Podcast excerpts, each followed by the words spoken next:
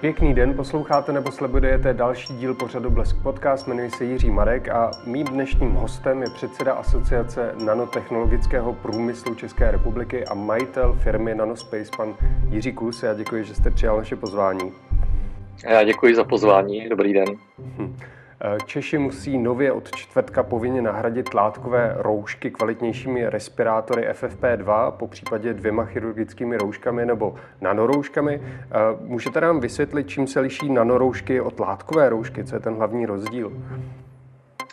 Tak ten hlavní rozdíl je v tom, že nanorouška je vlastně vyrobená z materiálu, který je více vrství a jedna z těch vrstev je nanovlákená membrána.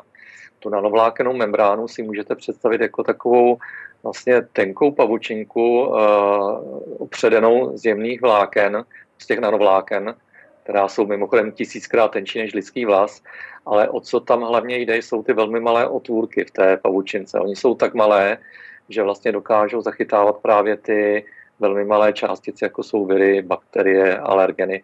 Tak, takže vlastně ta uh, vrstva, která se ukrývá v, té, v tom vícevrstvém materiálu nanovlákené roušky, Eh, dokáže efektivně zachytávat viry, když to, když máte látkovou roušku, nebo i třeba tu, eh, tu běžnou uh, zdravotní roušku, tak jak je známe ze těch, já nevím, za korunu třeba, nebo tak ty jsou z obyčejného vlastně materiálu, kterému se říká netkaná textilie a ty otvory, když si to dáte pod mikroskop, jsou vedle klíčové dírky v nanomembráně jako vlastně vrata od stodoly, takže tam těm věmům se projde Eh, snadno. Tak to je ten, to je ten rozdíl. Protože ta nanovlákená rouška chrání člověka proti tomu, co přichází z okolí, když to ta obyčejná látková rouška nebo obyčejná zdravotnická rouška chrání vlastně to okolí před vámi, když kýchnete, aby ty kapenky ulpěly a neletěly k těm druhým lidem. Hmm. Mně teďka napadá jedno video, které putovalo internetem, to byl teda respirátor, ale myslím si, že ty technologie hmm. jsou podobné, kdy eh, člověk asi v poměrně chladném vzduchu se nadechl a vydechl a teďka šlo vidět, jak mu ten vzduch takhle proudí kolem hlavy. Hmm. Hmm. A lidé tvrdili, že to vlastně nějak neochrání ta rouška nebo nanorouška nebo ten respirátor. Je to tak skutečně? Uh, no ono u každého vlastně uh, ochran, nebo u každé ochranné pomůcky, ať je to uh, rouška nebo nanorouška, respirátor nebo nanovlákený respirátor, uh, tak vždycky záleží na tom, jak vám to sedí na obličeji. Hmm. Konkrétně potom u těch respirátorů, tam, když se testuje respirátor podle té evropské normy EN 149, tak tam se krom teda té filtrační schopnosti toho záchytu, tak se tam testuje ještě takzvaný fit faktor, je tam figurant, ten má nasazení ten respirátor, teď on otáčí hlavou a pohybuje se a zjišťuje se právě ta těsnost. U těch roušek eh, se nic takového netestuje, takže tam záleží na tom uživateli, abyste si vyzkoušel, že vám ta rouška skutečně dobře sedí na obličeji. Ale to není nějaká, já nevím, vina výrobce, že tu roušku nějak vyrobil, to je už na tom uživateli, jako když si kupujete, já nevím, tričko nebo sako, tak si zkoušíte, jestli vám padne, tak eh, stejně byste měl zacházet s tím o těch ochranných pomůcek. Naopak eh, jsou, existují i testy, kde vycházely roušky lépe než špatně nasazený respirátor. Takže to tak. Já ještě slyším občas jeden argument, že ty nanomembrány tím, jak jsou velmi husté nebo mají ty malé otvory, že jsou těžko prodýchnutelné. Eh, víte, ono se, když vyrábíte tu nanovlákenou roušku, tak se musíte řídit těmi pravidly, co platí pro běžné roušky, ať už je to vlastně ta norma jako zdravotní prostředek, anebo pak existuje evropské doporučení pro takzvané komunitní masky, ale obojí má požadavek na eh, maximální možný eh, diferenciální tlak. Jo. To zní jako hodně učeně, ale znamená to vlastně ta prodýchnutelnost. Takže ta norma nebo i to doporučení pro ty komunitní masky nebo roušky pro veřejnost říká, vy nesmíte výrobče, nesmíš překročit určitou hodnotu, protože pak by právě nebyla ta růžka prodýchnutelná. Takže je to, jak v Evropě je, je eh, vlastně jsou všechny výrobky, které se týkají zdraví člověka standardizované, tak je i toto je standardizované. Jenom když si to vyrobíte sám doma z ničeho, tak samozřejmě žádná norma nehlídá, co si, co si vyrobíte. Hmm. Eh, teďka odbočíme trošku jinam. Mě by zajímalo, když se nebavíme jenom o těch rouškách, kde jinde se ještě využívají nanotechnologie? Eh, nanotechnologie eh, nejsou nějakým jedním průmyslovým oborem, ale je to vlastně technologie, která zachází s materiálem v té neviditelné oblasti nanometrů, to znamená, že se dostáváme pod jeden mikrometr. A vedle vlastně toho textilního průmyslu nebo zdravotnictví, což teď je velké téma, tak je můžete najít v elektronice, v senzorice, i v energetice při výrobě vlastně těch pokročilých eh, baterií nebo superkondenzátorů. Eh, velká oblast jsou materiály. Jo, taková vize budoucnosti, která už vlastně přichází, je, že my na místo obrábění kovových součástí budeme výrobky tisknout eh, třeba na 3D tiskárnách a tam znáte takové ty hobby 3D tiskárny, kde je nějaký uh, plast nebo nějaký polymer a z toho se tisknou třeba nějaké figurky, ale abychom z toho dokázali vyrábět výrobky, které jsou odolné, je tam nějaká tvrdost, tak potřebujeme něco lepšího než polymer. A proto se vlastně eh, vytváří takzvané kompozitní materiály, že do toho polymeru je přimíchaný nějaký další materiál a tam právě ty nanomateriály nabízejí široké možnosti. Hodně se mluví třeba o grafenu, což je chemicky uhlík, ale eh, svým, eh, svojí stavbou vlastně molekulární, tak je to materiál, který je stokrát pevnější než ocel. Tak když potom vytvoříte nějakou no, směs, vytvoříte ten kompozitní materiál, tak vy ho můžete vytisknout, ale zároveň získáte předmět nebo díl, který v pohodě nahradí nebo dokonce přečí třeba, třeba tu ocel. Tak to je taková velká oblast, kterou, která do budoucnosti určitě eh, nastoupí eh, masivní podobě a možná prostě ten průmysl založí na tom strojírenství a, a hutích a, a tady tak to úplně, nebo možná, já jsem přesvědčen, že to úplně zanikne a přijdou právě ty pokročilé materiály. Tak tam všude nanotechnologie můžete uvědět, nebo oblíbení nanoroboti, ale to už jsme na zpátek ve zdravotnictví a, a dopravě léků v těle člověka. Hmm, to pro vás musí být poměrně složité sledovat všechen ten vývoj, co se děje v nanotechnologiích, když je to takhle jako široké od nanorobotů přes 3D tiskárny.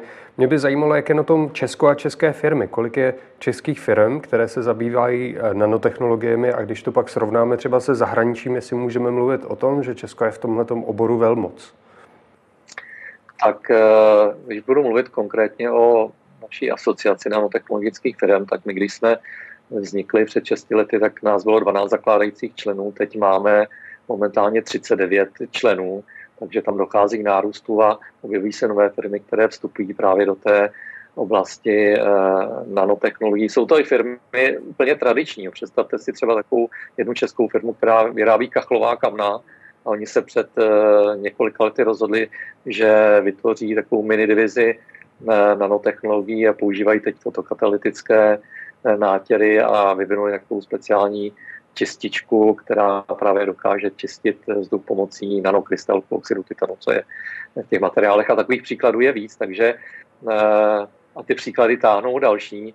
Co se týká České republiky a nanovelmoci, tak my jsme nanovelmoc eh, v té schopnosti dotáhnout nanotechnologie až do konkrétního výrobku. Jo, já opakovaně eh, říkám, že nejsme určitě na novel moc v základním výzkumu ani v tom aplikovaném výzkumu. Eh, to přísluší těm velkým zemím, jako jsou Spojené státy, Německo, eh, já nevím, eh, Jižní Korea, Čína. To jsou velké země s opravdu velkým výzkumem, ale my jsme, my jsme schopni dotahovat vlastně ty věci do konkrétních výrobků a, a to je zase moje osobní zkušenost z těch právě šesti let naší asociace, kde my propagujeme české nanotechnologie všude po světě, od Spojených států, já nevím, Izraele až po, po Ázii a s tím jsem se opakovaně setkával, že jsme opravdu uh, vepředu s tím, že to máme dotažené do výrobku, který se vyrábí sériově. Teď je to příklad třeba těch nanovlákených respirátorů, kde to není nějaký prototyp, ale dělá se to v milionech kusů a těch příkladů je víc, třeba nanooptika a další no tak v tom jsme excelentní a v tom jakoby ten český technologický a inženýrský um kombinaci právě eh, s tou jistou fyzikálně chemickou bází, eh, co tu máme, tak, eh, tak se projevuje. No, vedle toho třeba, když si vezmete Izrael, který my obdivujeme, že je, má spoustu startupů a technologických dopředu, tak oni mají opravdu spousty nanotechnologických, nanotechnologických startupů, ale jsou pořád v té fázi startup, je prototyp a zatím tam není žádná sériová výroba. Tak v tomto smyslu určitě jsme na novel moc, ale měli bychom se snažit to světu víc ukázat a sdělit a vlastně tu image posílit. Čím si myslíte, že bychom tu image mohli posílit?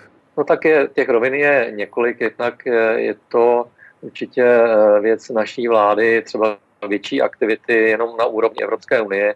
To je něco, s čím já jsem se také vlastně setkal, kdy jsme si dali nebo bytkli jako cíl eh, té naší asociace, že budeme propagovat nanotechnologie a budeme lobovat vlastně za ten obor a že to budeme dělat jak v České republice, tak to eh, rozšíříme potom na Evropskou unii i celý svět, takže jsme vstoupili třeba do Evropské Nanotechnology Industries Association, jsme v kontaktu s Bavorskou nanoiniciativou, se kterými děláme i vlastně dva projekty, ale já jsem se setkal s tím, že my jsme velmi pasivní, jo, i vlastně na úrovni Bruselu a Evropské komise, tak tam uh, my si spíš tak stěžujeme a pošklebujeme se tady v Česku, ale nejsme tam aktivní, nejsme přítomní v takových těch velkých lobistických skupinách a to si myslím, že je, je velká chyba. Jo, že uh, i přesto, že jsme, nejsme velká země, takže bychom měli se snažit hrát větší roli a identifikovat se s těmi eh, špičkovými vlastně obory do 21. století, kam patří nanotechnologie, ale to je třeba 3D tisk, Eh, umělá inteligence, tam vlastně je teď nějaká snaha se to mít profilovat a pak o nás svět bude více vědět. Druhá věc je potom obchodní. Eh, já to teď eh, zažívám vlastně v mé vlastní firmě Nanospace, kde pro nás vlastně ta pandemie byla do určité míry investorem, protože my jsme s těmi nanovláknými produkty a i nanovláknými rouškami a růžkovinami obchodovali, no, vyráběli jsme to už před pandemí, ale teď to šlo všechno nahoru, takže nám to umožňuje Eh, opravdu vydělávat víc peněz a investovat je.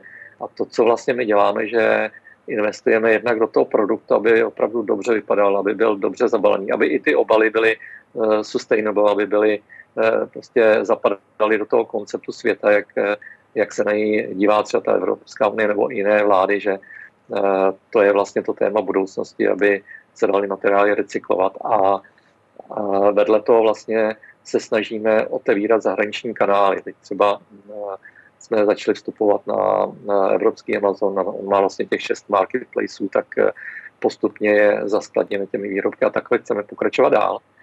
A eh, i ten marketing vlastně stavíme vlastně na tom, aby měl globální nějakou podobu. A to je taková bolest českých firm, jo, že nevím, čím to je, jestli tím, jak jsme tady byli dlouhou dobu zavření vlastně v tom Eh, komunistickém zakletém království a předtím byla eh, druhá světová válka, takže nás to nějak izolovalo a že my jsme, my jsme prostě takový tady uzavření na tom malém českém rybníčku a ne, nepřemýšlíme globálně.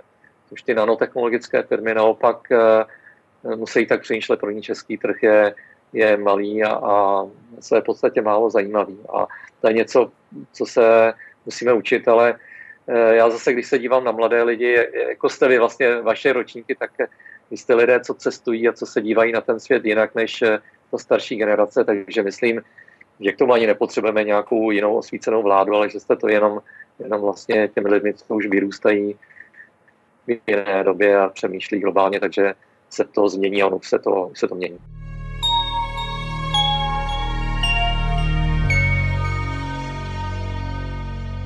Vy jste o tom mluvil, že se vyváží do jiných zemí. Mě by zajímalo, o jaký typ výrobků v dalších cizích zemích je největší zájem, po případě eh, kam nejvíc české firmy třeba vyváží. Tak oni, eh, nebo když se budeme bavit o těch nanotechnologických firmách, tak tam jsou opravdu velmi různé odlišné technologie. Jedna, já jsem třeba mluvil o té nanooptice, což je eh, vlastně vynález nebo technologie pražské firmy IQ Structures, takže si můžete představit, že matematicky přesně spočítáte, spočítáte strukturu povrchu tak, aby když na ní dopadne světlo, aby se to chovalo jako čočka, vytvoří se nějaká matrice a pak vyrábíte ten plast, který se chová jako, jako optika. A je to vlastně levnější jednodušší než listování optických čoček. A oni mají jako partnery výrobce, třeba výrobce svítidel v Evropě, potom další velká biotechnologická firma, protože mezi nanotechnologie patří biotechnologie, je firma Contipro, která jednak je velkým výrobcem kyseliny hyaluronové, ale oni umějí vyrobit i v podobě nanovláken, což se dá používat v kosmetice i v medicíně. A oni mají zase partnery, e, partnery e, v, v farmaci, e, v kosmetice, po celém světě, od, od Ameriky přes Evropskou unii až po Ázii. Takže se to opravdu, opravdu liší. Takže jsou to biotechnologické věci, věci kolem třeba té nanooptiky, a, nebo já nevím, fotokatalytické nátěry, tak ten fotokatalytický nátěr FN Nano, který je vlastně český patent a patří k těm nejúčinnějším, tak se s ním natíralo třeba v Číně. Jo, takže je to různé, ale pořád jsme někde na začátku a myslím si, že ten potenciál je mnohonásobně, mnohonásobně větší, než je v této chvíli. Mm-hmm. Vy jste mluvil o tom, že vaše firma díky koronaviru začala vyrábět více nanoroušek, tedy těch nanotechnologií, získala víc peněz, ale můžeme to vztáhnout i na ostatní nanotechnologické firmy v Česku, že jim ten koronavirus takhle pomohl? No, koronavirus pomohl všem firmám, které se vyrábějí, které se zabývají eh, výrobou nanomembrány. Hmm. Ta uh, nanomembrána vlastně uh, se uh, musí nejdřív vyrobit jako, jako membrána na nějakém nosiči a tady před pandemí byly, byly vlastně, nebo byl jeden, jeden velký průmyslový výrobce a potom tady byla firma Magnum, což je teď jeden z výrobců těch respirátorů, která měla vlastní linku, ale bylo, vyráběli, nevyráběli vlastně takové množství. A pak to byly různé, různé laboratorní uh, přístroje na výrobu nanovlákna. To, co vlastně k čemu došlo, jak se vzedmula ta obrovská poptávka, tak v současnosti máme uh, ne jedno, ale pět průmyslových výrobců nanomembrány a uh, vznikly tady další desítky výrobců různých nanovlákenních roušek. Uh, ve Zlíně jeden takový takovým eh, zajímavým příkladem, no dobrým příkladem je firma Spor ve Zlíně, to jsou plastikáři vlastně, je to velká firma s miliardovým obratem, ale oni měli výrobu nanomembrány jenom jako takový projekt eh, a byla to taková malá divize a nic s ním ani moc neplánovali, ale když přišla pandemie, tak do toho začali investovat doslova desítky milionů. Teď myslím, že to celková investice už se blíží 100 milionů korun a posílili výrobu nanomembrány, začali dělat roušky, objednali si automat, první automatické linky, šli do vývoje respirátorů a Vemte si, že oni dnes vlastně v této chvíli mají produkci 6 milionů nanovlákných respirátorů e, měsíčně. E, takže to se tady stalo, takže ta e, pandemie jako investor zasáhla výrobce nanomembrány u těch ostatních, kterém to zafungovalo, takže jako kdyby nějaká světla posvítily na nanotechnologie a ten zájem se se zvedl a i, i zájem investorů investovat do těch dalších věcí. Tak to se vlastně odehrálo, tak se to prakticky dotklo všech, ale nejvíc, eh, nejvíc vlastně uh, výrobců na ovlákna produktů. My jsme na to párkrát už narazili na českou vládu, když jsme se bavili. Teďka mě by zajímalo, uh, oni v březnu minulého roku se vládě vyčítalo, že nakupuje zdravotnický materiál z Číny, když se bavíme teda o rouškách, o nějakých respirátorech. Změnilo se to za ten rok? Začala česká vláda kupovat české výrobky? No, ta situace je pořád tristní. Tam vlastně, když se podíváte na ten loňský rok, tak nejdřív tady byly takové ty divoké nákupy přímo z Číny v rámci nouzového stavu. Bylo to také v době, kdy se mobilizoval ten průmysl a někdy už začátkem léta tady byla skutečně velká výroba a tak se různě jsme slyšeli i z úst uh, ministra průmyslu a, a obchodu a premiéra, že se teď, že se vlastně se to otevře těm českým výrobcům, ale zase znovu ty tendry, co byly vypsané na ministerstvu vnitru a potom vlastně i ten státní sklad hmotných rezerv, tak to bylo znovu ušité na, na ty výrobky dovážené z Číny, protože tam jediným kritériem byla cena. Ještě tam byly takové podmínky obrovských odběmů, kde vlastně vám neřekli, když si to ten stát odebere. Vy jste se musel zavázat třeba k několika milionů kusů, já nevím, roušek, ale bylo tam, my si to vezmeme, až budeme chtít. Jo. A pokud jste nějaká malá nebo střední firma, máte nějaký objem, tak eh, si nemůžete najednou vyrobit 10 milionů roušek a čekal, až si ta vláda řekne. Možná, že si neřekne. Jo. To bylo, tak to bylo opravdu ušité zase na nějaké, pro nějaké překupníky, kteří to koupí od velkých výrobců někde v Ázii a to taky nastalo. Takovým podle mě nejkřiklavějším případem je je vlastně, jsou respirátory eh, do tendru ministerstva vnitra, kde původně to bylo 6 milionů respirátorů, pak se to eh, ještě zvedlo, zvedlo na větší počet a přišlo sem přes firmu, která to překoupila z Číny respirátorů za půl miliardy korun. Ještě s takovým podivným tureckým certifikátem a, a českým výrobcům tam velké očekávání tehdy měl spor ve Zlíně, protože oni už měli tu výrobu robustní, ten jejich výrobek je, je špička tomu oboru a dokonce cenově to pro ten tender přiblížili tomu, co to vnitro chtělo. Tam byl rozdíl 60 let mezi tím čínským výrobkem a tak byli vybráni jako druzí, ale od nich vnitro odebralo jenom milion respirátorů a celý ten zbytek, kde to je, myslím, asi 17 milionů kusů, tak to šlo, to šlo z Číny. Jo? A takhle vlastně eh, to běží de facto pořád. Jo? Ale vedle toho lidé, lidé, to, co my pozorujeme vlastně třeba na tom Nanospace, máme, jsme teď jedním z největších online, kde se prodávají tady ty výrobky od různých výrobců, tak eh, ten zájem obyčejných lidí neustále jde nahoru a to, co vlastně nechce nějak moc vláda, tak, eh, tak eh, běžní občané si to kupují. Tak to je zase taková dobrá zpráva. Hmm, myslíte si, že teďka ještě před čtvrtkem, kdy teda budou ty respirátory na roušky, po případě dvě chirurgické roušky povinné, naroste ještě ten zájem lidí? No tak my, eh, jak se díváme, vlastně vidíme, co se děje, děje na tom, na tom e-shopu, na Nospace, tam eh, nejsilnější zájem byl vlastně v pátek, kdy došlo k tomu vyhlášení, k tomu avízu, hmm.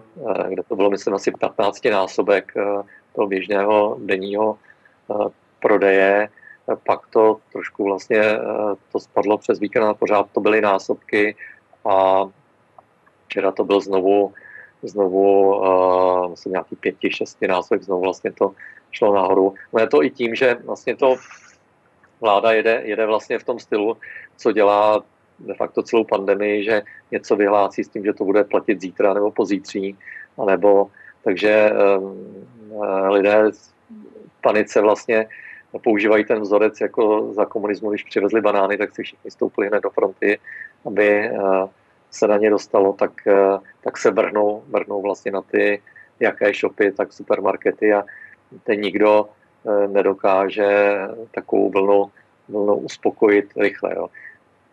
My jsme ty zásoby měli obrovské, že jsme, nebo že pracujeme s několika měsíční zásobou, takže jsme se spíš potýkáme s tím, že tím úzkým hrdlem není, není ani tak ta zásoba na e-shopu nebo výroba, ta výroba je robustní, takže ti uh, výrobci stačí vlastně dodávat, ale je to logistika. Jo? Hmm. Že vlastně v tom skladu to je, ale musí se to, musí se to odeslat tomu výrobci a tam najednou nespadne někde z nebe uh, 100 kamionů, co to budou rozvážet, tam prostě uh, se musí pracovat s tím, co je, takže když si to lidé objednávají teď, tak musí počítat s nějakým spožděním. Myslím si i v těch supermarketech a lékárnách, že oni to dozásobí, že se nemusí nikdo bát, že by to nebylo, ale, ale průšvih je to, že ta vláda to chce hned nebo za dva dny. Jo. To je taková, to je nedomyšlené.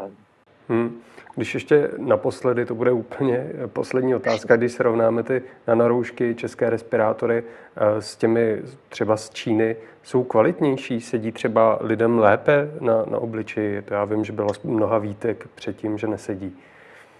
No my se jednak, eh, co nás rozčiluje, je, že se tady vůbec objevují čínské normy, protože v Evropě platí jenom jedna jiná norma, to je to EN 149 které má ty třídy FFP1, 2, 3 a žádné KM nebo N, to tady z takového tu není. Ale můžete si dovést, co chcete, ale musíte provést tu homologaci. A tam ten zásadní rozdíl, jo, potom, když by to někdo měl to KN95 a to FFP2, tak tam se Jednak teda se tam měří nějaká filtrace, na to se používá slaný vlastně no, prášek z kuchyňské soli, což simuluje nějaký záchyt právě těch prachových částí, protože je to, je to určené pro průmysl primárně. A pak je tam, ta evropská norma má ale ještě druhý test, to eh, je vlastně průnik parafinového oleje a to simuluje jednak záchyt těch kapének, eh, kterými létají bakterie a viry a jednak to simuluje i funkčnost v čase. Jo? Jestli ten respirátor po já nevím, půl hodiny myšle, nošení, kdy zvlne, jestli na, se nestratí jeho, jeho funkčnost a to Číňané netestují. Jo? To v té normě KN95 chybí. Takže je fajn, že je tam nějaká filtrační schopnost, ale on vlastně není testovaný jednak na ty, na ty kapenky a není testovaný ani na tu, na tu výdrž. Jo. Tak že je to v podstatě výrobek, který ne, není vůbec dostatečná ochrana proti, proti virové infekci. To je vlastně to zásadní. A co se, jak se ptáte na tu, jak to sedí na obličeji, tak oni jsou různé uh, typy těch respirátorů. Jo. To, co vlastně tady vidíme u těch českých výrobců, je buď eh, takový opravdu robustní respirátor, to vyrábí uh, právě ta farma, uh, firma Pardam, ten její blízek, teď už mají i FFP3 a to je takový jako by monolit, který máte na obličeji, je tady těsnící, těsnící guma a pak máte takový ten typ těch, jak tomu říká, říká se tomu shark maska nebo těch dělených polomasek, které zase sedí na tom obličeji jinak a nedá se obecně říct, jestli něco sedí lépe, nebo ne. Číňané mají podobná, jakoby ta, ta provedení, ostatně ty, ty linky dneska se vyrábějí většinou v Číně na výrobu těch masek, jenom se mění ta velikost. Takže je, je to třeba vyzkoušet. Čím se liší ty čínské respirátory je také to, že v Číně mají menší obličej, tak oni jsou menší a pak takový ti podvodníci, co si sem dovezou právě to KN95 a je jim jedno, že se to tu nesmí prodávat, tak já jsem viděl na internetu, že tam píšou, že to jsou dětské respirátory, což je podvod. Jo. Jo, jenom vlastně ten respirátor bude menší, protože pro čínský obličej a v Evropě dětské respirátory nejsou, protože v průmyslu děti nepracují, ale tím vlastně dobrým ekvivalentem pro děti eh, nebo pro menší obličeje jsou právě nanovlákené roušky, kde najdete mezi těmi výrobci, najdete od eh, tvaru běžné vlastně chirurgické roušky s nanomembránou, tak najdete i ručně šité eh, podle obličeje vytvarované nanovlákené roušky, za kterou možná zaplatíte trochu víc, ale bude vám sedět jako respirátor. Jo? Tak je třeba takhle k tomu přistupovat. Já děkuji, že jste si na nás našel čas. To byl předseda Asociace nanotechnologického průmyslu České republiky, pan Jiří Kus. Děkuji. Já moc děkuji za pozvání. A vám děkuji, že jste nás poslouchali nebo sledovali.